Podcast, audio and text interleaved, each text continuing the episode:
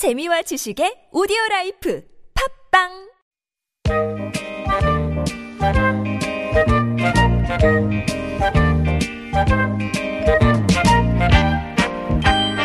여러분의 마음을 보고 듣고 어루만져 드립니다. 이호선의 신받다.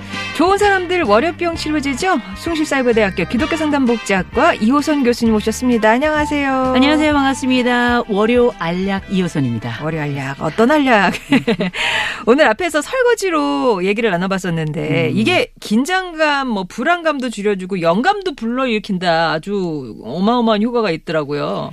뭐 때로는 이렇게 얘기를 들어보면 김치가 만병통치약 같이 느껴질 때도 있더라고요. 아, 그렇죠. 김치도. 설거지가 가지고 있는 기능이 있죠. 이를테면 이제 음. 어, 과거에 우리가 그 가스불을 쓰지 않고 옛날에 그 화덕을 쓰고 아궁이를 쓸 때에는 부엌의 그 불 자체가 가지고 있는 그 창조성에 대해서 얘기를 많이 했던 것처럼 음. 실제 설거지라고 하는 게 널브러져 있고 지저분하고 아주 형편없이 나와 있는 상태를 정돈하고 하나씩 포개고 말리고 닦고 하는 과정을 통해서 완벽히 반짝반짝 빛나는 상태, 아. 처음보다 더 깨끗한 상태로 만들어내고 특별히 오물을 제거하는 상태라는 게 심리적인 마음의 이 오물 도 함께 닦아내는 기능도 있거든요. 아. 그런 면에서 뭐 긴장감이나 불안감 이런 것도 그 과정이 아, 아. 생각보다도 길고요. 무엇보다 물을 쓰잖아요. 네. 물을 쓴다는 건 인간에게 있어서 굉장히 아주 플러스 효과가 있어요. 그래서 목욕을 한다든지 손을 아. 씻는다든지 세수를 한다는 것이 청결의 의미를 가지면서 내 몸과 마음이 다 아주 깨끗, 깨끗해지는 게 있는데 물 소리만으로 사람은 안정이 됩니다. 아, 그렇군요. 네, 그래서 어, 근데 이제 중요한 건 어, 설거지가 많으면 이런 효과 없어요. 모든 게 적당할 때. 아, 그럼요. 예, 그렇습니다. 자, 오늘, 어, 그, 본격적으로 사연 알아보기 전에 미리미리 퀴즈 먼저 드리고 갈 텐데요. 자, 오늘의 미리미리 퀴즈입니다. 성인이 되어 독립할 나이가 됐는데도 부모 품을 떠나지 않는 젊은 세대를 이것이라 부르죠. 부모에게 의존하는 모습이 마치 어미의 주머니에서 자라는 어떤 동물이랑 비슷하다고 해서 나온 말인데요. 이것은 무엇일까요? 1번 다람쥐족, 2번 캥거루족, 3번 호랑이족. 정답 아시는 분들은 TBS 앱이나 50번 1호 문자 메시지 우물정 0951번으로 보내주시기 바랍니다. 관련 사연은 저희가 두 번째 시간에 해볼 거고요. 오늘의 첫 번째 사연 만나보겠습니다. 3276번님이 보내주신 사연이에요. 안녕하세요. 저는 50대 주부입니다. 저는 3남매 중 둘째인데요. 위로 연년생인 언니 한 명과 남동생이 있어요. 언니가 일찍 결혼을 했는데 형부가 사업에 실패하면서 형편이 점점 나빠졌죠. 그러다가 10년 전쯤 형부가 벌인 사업이 크게 실패를 했어요. 언니는 저한테 3천만 원 정도의 돈만 있으면 급한 건 해결될 거라면서 돈을 좀 빌려달라고 하더군요. 가족들이 말려도 계속 사업을 벌이는 형부가 야속하긴 했지만 저도 한창 아이들 키울 때라 조카들이 안쓰러워서 돈을 빌려줬습니다. 하지만 10년이 지난 지금까지 언니는 그 돈을 갚고 있지 않네요. 형편이 어렵다는 얘기만 하고요. 그런데 얼마 전에 언니가 이사를 했다면서 집들이에 초대를 했는데 넓은 집에 가구와 가전도 싹 바꿨더라고요. 저한테는 갚을 돈이 없다면서 그 많은 돈은 또 어디서 났는지 돌아오는 길이 에, 허탈해졌습니다. 저도 여유가 있어서 빌려준 건 아니었는데 언니에게 돈을 갚으라는 얘기를 하고 싶지만 얘기를 어떻게 꺼내야 될지 모르겠어요. 돈도 못 돌려받고 관계만 안 좋아질까봐 걱정입니다. 라고 10년 전에 언니한테 빌려준 돈 받고 싶은데 괜히 또 얘기했다가 관계 틀어질까봐 걱정이라는 3276번님의 사연이었습니다. 아니 아, 왜? 이 사연 듣는데 신경질이 아침부터 확 올라오네요. 일단은 저 이 사연을 들으면서 어, 음. 언니네 집에 새로 산 물건은 일단 들고 와야 되지 않겠나. 값을 매겨갖고 3천만 원어치를요. 아, 이게 형제들 사이에 돈 문제가 음. 얽히면 이런 감정적으로 어려움이 크게 생겨나요. 예. 지금 보니까 언니 일찍 결혼했고 지금 벌써 보니까 10년 전인데 지금 나이가 사연을 주신 우리 2676 3276님이 50대예요. 음. 그러면 이제 40대에 빌려간 거고 네. 그러면서 우리가 40대, 50대라고 하는 게 경제적으로 물론 어려운 경우도 많이 있습니다만 그래도 가장 인생에 있어서 안정성을 이제 크게 갖출 음, 음, 때가 음. 바로 이때라서 어떻게 보면 지금 그 3276님이 내가 사는 게 뭐 아주 힘들거나 어, 뭐 그런 건 아니겠지만 이런 상황이 되면 힘들고 안 힘들고가 아니에요. 음. 정말 뚜껑이 열리거든요. 아. 이건 뭔가 싶지 않아요. 형제 간의 배신감도 느껴지고. 네. 초기에 그 10년 전에 그 사업 형부가 크게 망했을 때 그 힘들었겠죠. 그런데 돈이 많아서 빌려주는 사람은 없어요. 음. 내어서 일부러 그리고 부족하지만 그렇게 상대방의 상황을 보고 안타깝고 또 내가 도리라고 생각해서 그렇게 용기를 내고 또 최선을 다해서 쥐어 짜서 드린 거거든요. 음. 그래서 예를 들어서 경우에 따라 상대방이 너무 사정이 안 좋을 수도 있어요. 그러면 뭐 돈을 못 받아서 조금 뭐 한 건 있지만 안타까움이 있거든요. 음. 아우 얼마나 힘들면 저럴까. 아유 내가 다음번에 돈을 못 빌려 주더라도 아유 이 돈은 뭐 어떡하겠어. 있어도 살고 없어서 이렇게 생각할 수 있는데 딱 이사를 가서 봤더니 반짝반짝. 집이 막 넓어. 어, 우리 집 너덜너덜. 어, 우리 집 냉장고 13년째. 저희 집이에요. 13년째. 그리고 막 그 현관에 들어오는 문짝에 그 페인트 다 벗겨져 가지고 음. 그거 나 혼자서 이렇게 니스 사다가 이렇게 칠하고 있는데 언니네 집 갔더니 인테리어. 예. 너무 화가 나죠. 어. 옛날에 저희 엄마가 그 돈을 이제 일부를 빌려주신 적이 있었는데 저는 몰랐는데 갑자기 저희 집에 피아노가 들어온 거예요. 어. 저희 집이 피아노가 있을 만큼의 살림이 되는 집이 아니에요. 음, 음. 그런데 어느 집에 돈을 빌려줬는데 그 집이 돈을 못 갚게 되니까 어머니께서 어, 정말 마음 같아서는 혼자 그 피아노를 업고 오시고 싶었대요. 그러나 그럴 수가 없어서 사람을 써서 아. 그 집에 있는 피아노를 들고 왔다고 하더라고요. 아. 근데 이제 빌려준 돈은 피아노 값 이상이 됐으니까 그쵸. 아마 그걸 업어 오셨겠죠. 근데 여하간에 어, 이런 성우, 상황이라면 뭐라도 들고 오고라도 싶을 것 같아요. 음. 하다못해 뭐 에어프라이어라도 마음은 그런데. 네, 마음은 그런데 어, 지금 같은 경우에는 들고 올 수는 없잖아요. 음. 이런 경우에는 마음 많이 상하고요. 앞으로도 어, 언니가 어떤 마음인지 알 수 없으나 친하게 지내고 싶지 않을 거예요. 음. 얄밉기도 하고 남도 이렇게 안 해요. 음. 이럴 때는 제가 볼 때는 언니한테 언니 내가 어 10년 전에 음. 3천만 원 빌려준 거 언니 기억할 거야. 얘기하셔야 돼요. 얘기 꼭 하셔야 그럼 된다. 얘기하셔야죠. 예. 언니 한꺼번에 3천만 원 갚기가 어려울 어려울 거라고 내가 생각이 드는데 내가 요즘 어렵기도 하고 음. 언니 나 그 돈 지금 필요해. 아. 그래서 언니 나 얼마 줄 수 있어? 그럼 아우 야 너 어렵다 어쨌다 하죠. 언니 나 다음 주까지 200만 원만 해줘. 아. 기한을 정하고 최소 금액이나 혹은 가능한 금액. 우리가 현금을 카드로 인출을 하거나 집안에 새로 산 것만 정리를 해도 어느 정도 돈은 마련이 가능해요. 음. 그래서 이렇게 얼굴 두껍게 깔고 동생이 가지고 있는 돈을 쉽게 생각하거나 남이 빌려준 돈을 가볍게 생각하고 본인이 살 만큼 살면서 조금의 그 노력도 하지 않는 듯한 태도를 보일 때는 저는 돈의 양도 문제이지만 태도의 문제라고 생각해요. 음, 그렇죠. 이런 태도를 보이는 분들은 저는 받아내야 돼요. 음. 전 실제 그렇게 해서 한 세 번 받아냈고요. 음. 제가 되게 독한 사람처럼 보이지만 송정혜 아나운서를 오랫동안 만나서 아시잖아요. 제가 물이에요, 물. 물컹 하는 물입니다. 그런데 가끔 사람을 화나게 하는 경우가 있어요. 음. 무례하고 그리고 타인의 노력을 아주 하찮게 생각하고 그리고 상대방이 했던 그 모든 아픔과 고통 속에서 낸 그 꽃을 함부로 따가고 음. 이런 그 인, 일- 인간적 관계를 아주 과감하게 시행하시는 분들은 저는 어 사람과 사람 아닌 것 사이에 두거든요. 아. 어 아주 나쁜 사람이라고 저는 생각을 하는 거죠. 그리고 인격적인 대접을 별로 하고 싶지 않아요. 음. 그러면은 우리가 어떤 일을 우아하게 거절하거나 우아하게 어떤- 일을 할 수도 있지만 그렇지 못한 경우가 태반입니다. 그 때로는 상대방에게 주제 제 주제 넘게 음. 교훈을 주고 싶을 때도 있어요. 음. 그럼 어떻게 하는가? 그 돈 받아야죠. 음. 그리고 저도 돈 없거든요. 네. 대출이 산더미고 저 아직 전세 사는데 걔는 집은 막 사가지고 집 막 오르고 막 성질 나는데 딱 가서 그것도 그 왜 집들이 저를 초대하냐고요.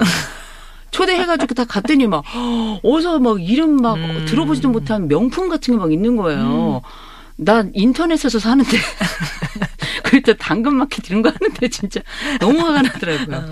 그래서 이제 돈을 받은 적이 있었는데 그때 음. 받았던 방법을 함께 나눠보자면 네. 전체 금액을 다 맞죠. 그때 저는 빌려준 건 불과 700만 원밖에 안 됐었어요. 음, 음. 그런데 그 700을 안 갚으니까 저도 뭐 내야 될 응? 저기 음. 대출 이자도 있고 그런데 그때 제가 얘기한 게 나 다음 주까지 120만 원만 해줘. 음. 100만 원 아니고요. 120만 원만 해줬더니 저한테 왜 그러네요. 어머. 너무 웃기죠. 음. 그래서 어, 나도 어려운 일이 있고 그걸 나한테 왜냐고 묻지 말고 나한테 120만 원만 해줘. 그리고 매주 나한테 40만 원씩 줘. 어. 어. 그랬더니 어렵대요. 그래? 그럼 매달 100만 원씩 줘. 근데 음. 그것도 어렵대요. 안 돼. 100만 원씩 줘.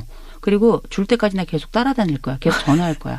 제가 치사하게 그랬어요. 음. 그랬더니 그 제가 아는 오라버니였거든요. 아. 그 집은 꽤 잘 사는 집이고요.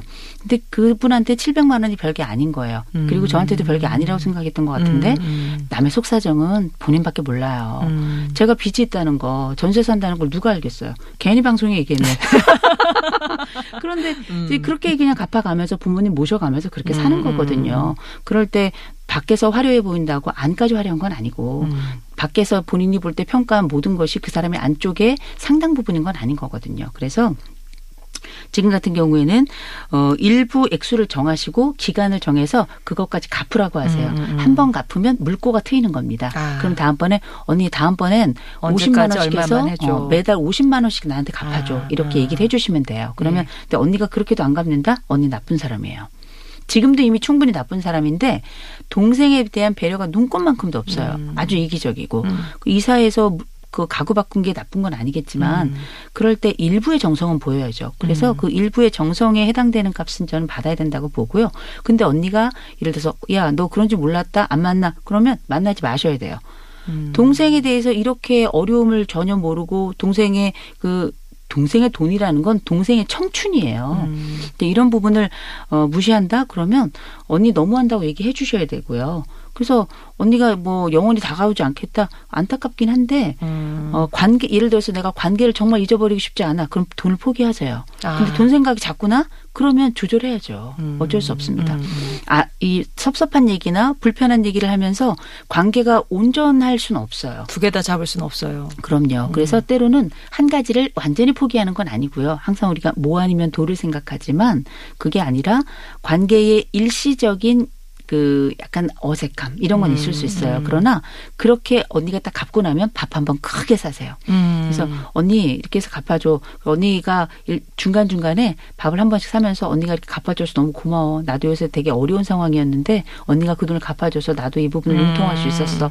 고마워 이렇게 이야기하면서 밥을 한 번씩 사면 언니도 기분 나쁘지 않거든요. 네. 음. 네. 그래서 그거는 어, 관계를 유지하는 것도 있지만 계속 잘 갚아라 이런 의미도 있으니까 언니하고의 음. 관계에 있어서 일정 금액을 정하시고 일정 기간 안에 얼마 정도는 이렇게 갚을 수 있도록 첫 번째 물꼬를 트는 거 되게 음. 중요할 것 같습니다. 예, 물꼬를 먼저 터주세요. 꼭 얘기 꼭 하시고 언니 나 그 돈 필요해. 언제까지 얼마 해주고 뭐 매달 얼마씩 해줘라고 이게 당당하게 요구를 하시면 어떨까 싶습니다. 자, 그럼 마음심만이 이호선 교수님의 한 줄 정리 듣겠습니다.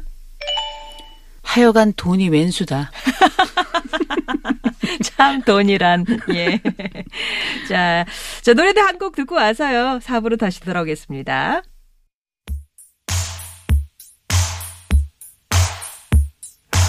9911번님이 타코의 노래 신청하셨네요. 푸팅 온더 리츠 들을게요.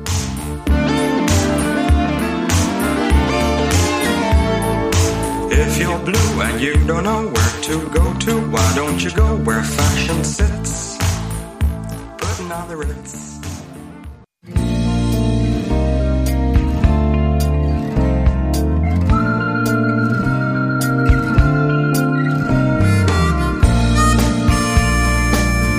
월요일에는 혼자 해결하지 못하는 크고 작은 걱정 고민들 머리 맞대고 함께 고민해 보고 있습니다. 2호선의 신봤다.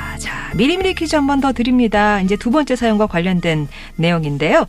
성인이 되어 독립할 나이가 됐는데도 부모 품을 떠나지 않는 젊은 세대를 이렇게 부르죠. 부모에게 의존하는 모습이 그 어미의 주머니에서 자라는 어떤 동물이랑 비슷하다고 해서 나온 말인데요. 이것은 무엇일까요? 1번 다람쥐족, 2번 캥거루족, 3번 호랑이족. 정답 아시는 분들은 TBS 앱이나 50원의 1호 문자 메시지 우물정 0951번으로 보내주세요. 계속해서 2781번님의 고민 사연입니다. 저는 33살 아들을 둔 60대 주부입니다. 경제적으로 넉넉한 형편은 아니었지만 할 수 있는 만큼 최선을 다해서 아이 교육을 시켰어요. 배우고 싶은 게 있다고 하면 아이 학교에 가 있는 동안 틈틈이 아르바이트를 해서 가르쳤죠. 제가 자식 많은 집의 첫째 딸이라 공부에 대한 아쉬움이 많았는데 그래서 더욱 아이 교육에 욕심을 냈던 것 같습니다. 다행히 아이는 공부를 잘했고 원하는 대학까지 진학했습니다. 아, 대학만 가면 자식 걱정은 끝일 거라고 생각했는데 문제는 저희 아들이 서른이 넘은 지금까지도 취업도 결혼도 안 하고 저희 부부랑 함께 살고 있다는 겁니다. TV에서 보던 캥거루족이 저희 집 얘기가 될 줄은 생각도 못 했네요. 아들은 대학 졸업 후 몇 년째 취업 준비만 하고 있는데 취업을 못하면서 자신감도 떨어져서 친구도 안 만나고 연애도 못하고 있는 것 같아요. 그나마 잠깐씩 아르바이트를 하면서 집에 생활비를 보태왔는데 코로나로 아르바이트 하던 가게 사정이 안 좋아져서 그 일마저 그만두게 됐습니다. 아, 내년이면 남편도 은퇴를 하는데 언제까지 서른이 넘은 아들을 책임져야 할까요? 라면서 서른셋 아들 네. 아, 독립하지 않고 있어서 좀 고민이다시라는 2781번님 사연이었습니다. 아, 지금 우리 2781번님께서 사연 주셨습니다만, 같은 한숨을 쉬고 있는 분들이 많으실 예. 거예요. 요새가 워낙에 어려운 시국이기도 한데, 이게 지금 시대의 고민입니다.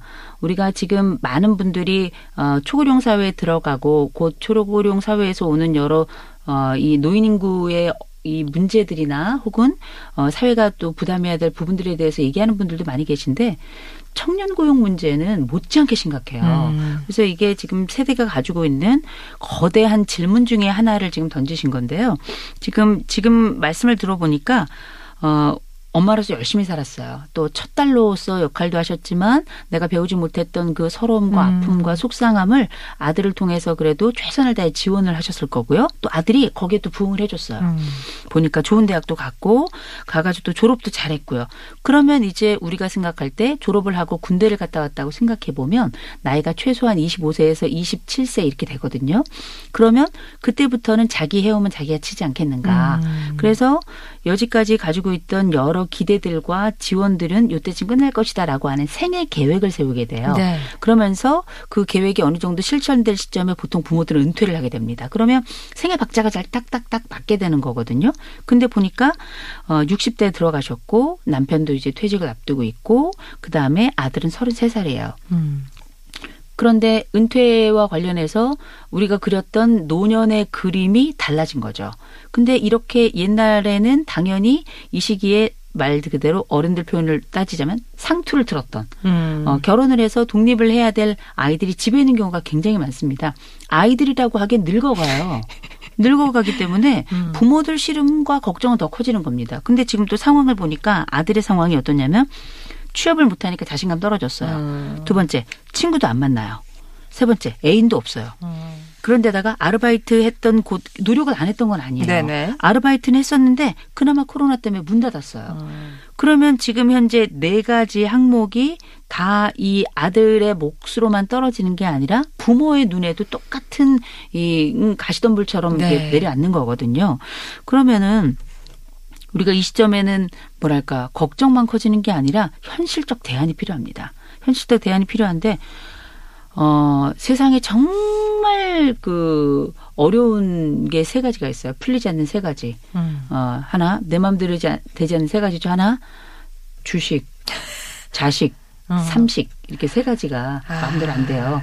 어디 있는 게 아니라 제가 만든 말입니다. 음. 근데 네. 이세 가지 중에 주식은 보니까 뭐 잘 모르겠고 자식하고 삼식 양쪽이 이제 어, 몇년 사이를 두고 다가오게 될 상황인데 음.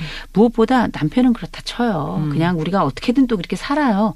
자식의 근, 자식에 대한 근심이라는 건 이루 말로 할 수가 음, 음, 없습니다. 근데 지금 보니까 어, 취업을 못하면서 생겨난 각종 이어지는 문제들이에요. 네. 그래서 요새는 다 이런 얘기합니다. 기승전 취업. 아, 네. 무조건 취업. 그만큼 청년들의 그 취업에 대한 고민이 큰데 음. 근데 이제 우리가 제가 이런 얘기를 어, 드리는 게 참 어, 적절한지 모르겠어요. 그리고 너무 주제넘는 소리를 하는 것 같아서 좀 그렇긴 한데 좋은 대학을 나온 분들은 보면 음. 어, 좋은 곳을 가지 않으면 내가 함께 공부했던 또래들하고 나란히 서지 못한다고 생각해요. 음. 그런데 그렇게 해서 피일차일 취업을 미루게 되면 눈높이를 맞추기 위해서 피일차일 취업을 조금 미루게 되면 사실은 거의 평생 취업이 어려운 경우가 많습니다.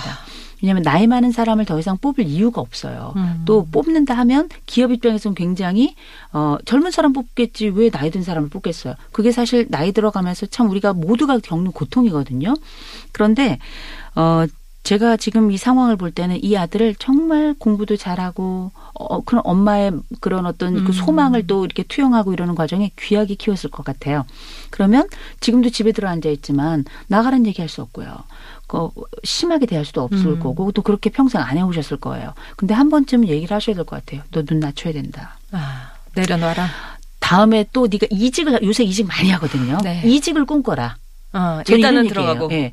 취업을 꿈꾸지 말고 이직을 꿈꾸라고 저는 어. 얘기해요. 지금 똑같은 말씀을 좀 드리고 싶은데 이 아드님은 취업을 꿈꾸면 안 되고요. 일단 어디든 들어가고요. 들어가서 들어가면 대기업하고 중소기업 비교해보고 아주 영세한 기업을 보면 복지도 많이 다르고요. 음. 월급도 다르고 지금 이미 큰 기업에 들어간 친구들은 승진을 했을 거예요. 음. 승진해서 뭐 대리로 갔다가 뭐 이렇게 또 뭐 또 다른 일을 하고 있을 텐데 여러모로 비교가 많이 될 겁니다. 음. 그런데 이 시점에서 선 택하지 않으면 그 마지막 결과는 더 커져요. 음, 음, 음. 그래서 제가 다시 한번 말씀드리지만 어 그럼 이제 많은 분들이 얘기하실 거예요. 야 세상 모르는 얘기 하지 마라. 이직이 쉬운 줄 아냐? 이런 얘기 하실 수 있는데 취업이 안 되면 이직도 어려워요. 음. 취업을 한다는 얘기는 거기가 힘들고 조금 어렵고 조금 부족하더라도 경력이 쌓이는 거예요. 음. 그래서 일차 경력은 만들어내야 되는데 지금 안타까운 게 뭐냐면 코로나 시국에 뽑는데도 전 국민이 어려워요. 예. 뽑는 데도 많지 않고 음. 그래도 그 와중에 우리가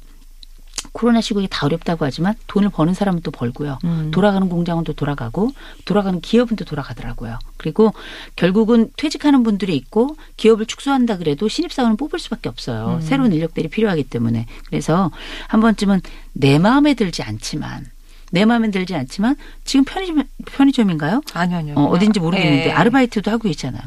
아르바이트를 할 정도면 어디든 취업 가능해요. 음. 아르바이트생들이 받는 그 열악한 처우나 복지 혜택 아무것도 없잖아요. 이런 걸 생각해 본다면 아르바이트 한다 생각하시고 차라리 그 음. 사대 보험 되는 어, 그 직장에 들어가시는 게좀 낫다고 생각을 하는 거죠. 음. 많이 좀 낮추셔서. 네. 그럼 이제 많은 분들이 어른들이 하신 얘기들이 있어요. 야, 뭐 평생 시작할 거에 마지막까지 간다 이런 얘기 하시는데 그건 옛날 얘기예요. 어. 다 이직합니다. 미국 같은 경우는 평생 살아가면서 이직이 8.3번이에요. 어. 미국 그게 1990년대 이야기입니다. 생애 살아가면서 8.3번, 8번을 넘는 이직의 횟수를 갖는다는 거예요. 이미 평생 직장은 없어졌고요. 음. 어, 평생 직업을 가지고 이제 살아가야 되는 건데 이제 시작한다면 이미 우리는 여러 번의 이직을 생각하고 있을 것이고 여러 번의 이직을 해야 되는 사회 속에 있습니다. 이 취업을 통해서 끝을 보지 마시고요. 이직을 꿈꾸셨으면 좋겠어요. 네. 그렇다면 취업은 조금 더 수월해지지 않을까. 그리고 그 이야기를 아드님께 한번 해주시고 음. 조금은 어, 지금의 상황의 심각함을 어, 얘기를 조금 나누셨으면 좋겠다라는 거 그리고 아들의 계획도 한번 물어보시고요. 네. 나이대로 봤을 땐 지금은 이제 선택해야 될 시점이기 때문에 취업이 아니라 이직을 꿈꿔라. 예, 음. 어찌든 지금은 들어가는 게 중요하다라고 해결책을 주시네요. 자, 그러면 이호성 교수님의 한 줄 정리 듣겠습니다. 취직을 한다는 건 어려운 일이지만 이직을 꿈꾸는 일은 그보다 오히려 쉬울 수 있다. 음, 네. 아드님과 좀 깊은 대화를 나눠보셔야 될 것 같습니다. 자, 이 짧은 고민 사연 하나 들어와서 같이 나눠볼까요? 저는 6살 딸을 키우는 30대 주부입니다. 아이가 외동딸이고 성격이 내성적이라 친구 사귀는 게 쉽지 않았는데 작년에 이사를 와서 마음에 맞는 동네 친구를 사귀게 됐어요. 아이들이 친하다 보니까 엄마들끼리도 가까워졌고 주말에도 함께 어울리는 일이 많았죠. 그런데 얼마 전 그 아이 엄마가 유치원 선생님한테 저희 아이가 고집이 세고 욕심이 많다는 얘기를 했다는 사실을 알게 됐습니다. 원래 아이들이 짝꿍이었는데 그 엄마의 요구로 짝꿍도 바뀐 거라는 얘기도 들었고요. 저는 아이가 그 친구와 조금 다퉜다고 해도 그냥 애들 사이에 있을 수 있는 일이라고 생각하고 그냥 넘겼거든요. 동네에서 마주쳐도 늘 웃는 얼굴로 제게 인사하는 그 엄마를 어떻게 대해야 할지 모르겠네요. 라면서 약간 이제 나 볼 때랑 뒤랑 이게 약간 다른 거죠. 이 엄마가 지금. 네. 아니 근데 그 제가 볼 때 선생님이 되게 웃기네요. 이 얘기를 왜 아니 해줬을까? 이런 얘기를 왜 해요? 다른 엄마한테. 근데 아마 아. 이 선생님은 이런 의도였을 겁니다. 그 뭐 애들끼리 싸웠고 그럴 때 어, 엄마가 찾아왔고 음. 공감해 준다는 의미로 아유 걔가 약간 좀 고집이 좀 세고요. 애가 좀 욕심이 많은 편이에요. 음. 근데 이거 사실 이, 이 고집 세고 욕심 많다는, 어, 얘기했던 이 A의 엄마, 우리 사연을 주신 네. 우리 7574님이 왔으면 그랬을 거예요. 아이가요, 아주 줏대가 있고, 그 다음에 뭐든지 하려고 해요. 아마 이렇게 얘기하셨을 어. 거예요. 근데 아마 공감의 방식이 제가 볼 때는 약간 좀 잘못된 게 아닌가, 이런 생각이 드는데, 어쨌든 이 동네에서 마주쳐도 늘 웃는 그 엄마, 어, 그 엄마는 어, 두 개의 마음일 거예요. 괘씸한 마음도 있고 또 그러나 인간관계도 유지하고 싶어 하는 마음이 있는 거기 때문에 이런 경우에는 그냥 그쪽이 웃으면 나도 웃는 거예요. 아. 네, 같이 웃는 겁니다. 다만 내 아이가 어, 고집이 세고 욕심이 많다라고 제일 먼저 이름표를 붙여놔버린 음. 선생님의 그 느낌이 강하기 때문에 일차 정보가 강하기 때문에 어, 내 아이에 대한 긍정적인 정보를 자꾸 이제 흘려주시고요. 그 예. 상대방 엄마한테 예, 그런 기회가 있을 예. 때 그리고 아이랑 같이 만날 기회도 아마 있을 거예요. 음. 그러면 얘가 인사 잘하고 그다음에 내 아이를 경험적으로 얘가 괜찮은 애라는 걸 알아야 돼요. 음. 그 경우에 따라 이 선생님이 다른 아이들에 대해서도 혹시 그렇게 이야기할 수 있다는 음, 거를 음, 음. 사실 이 상대편 엄마가 좀 경험할 필요는 있는데 음. 여하간에 지금 상황은 수세에 약간 몰린 상황이긴 한데 그럼에도 불구하고 상대가 웃는다면 상황은 나쁘지 않은 거예요. 음. 이 엄마가 동네 방네에다가 야 아. 그 집에는 말이야 어, 어. 이러면 진짜 곤란한데요. 그런 건 아닌 것 같으니까 일단 사회적으로는 사회적인 웃음은 서로 나누시고요. 네. 그다음에 내 아이의 긍정적인 측면을 경험할 수 있도록 기회를 갖는다면 오해는 풀릴 것 같고 경우에 따라서는 오해를 가지고 살아가는 경우도 있는데 그게 아이에게만 상처가 되지 않도록 음. 해주셨으면 좋겠고 다만 유치원 선생님께는 한번 가셔야 될 것 같아요. 음. 어, 이런 얘기가 있는데 그럼 선생님이 또 펄쩍 뛰실 수 있어요. 저는 그런 적이 없습니다. 네. 이럴 수는 있는데 어쨌든 따지러 가는 게 아니라 아이가 아 강단이 있고 그다음에 뭐든지 하려고 하는 의욕이 있어서 그런데 선생님 이런 의욕이 있는 아이를 잘 이끌어 주십시오. 음. 이렇게 해서 아이에 대한 선생님의 이름표를 수정해 주는 것도 괜찮아요. 음, 음, 네. 음, 음. 예, 이렇게 7573번님께 해결책을 드립니다. 자, 그럼 미리미리 퀴즈 정답 발표합니다. 성인이 돼서 독립할 나이가 됐는데도 부모 품을 떠나지 않은 젊은 세대를 뭐라고 부를까요? 정답은 2번 캥거루족입니다. 네, 캥거루족 많이 맞춰주셨는데요. 당첨자는 잠시 후에 발표해 드릴게요. 여러분의 고민 사연 늘 기다리니까요. TBS 앱이나 50번의 1호 문자 메시지 우물정 0951번으로 언제든지 편하게 보내주세요. 교수님 오늘도 감사합니다. 좋은 하루 보내세요. 네, 잘 들었습니다. 오늘 정답이 캥거루족이었는데 사실 캥거루족에 대한 부모님들 걱정이 되게 많으시더라고요.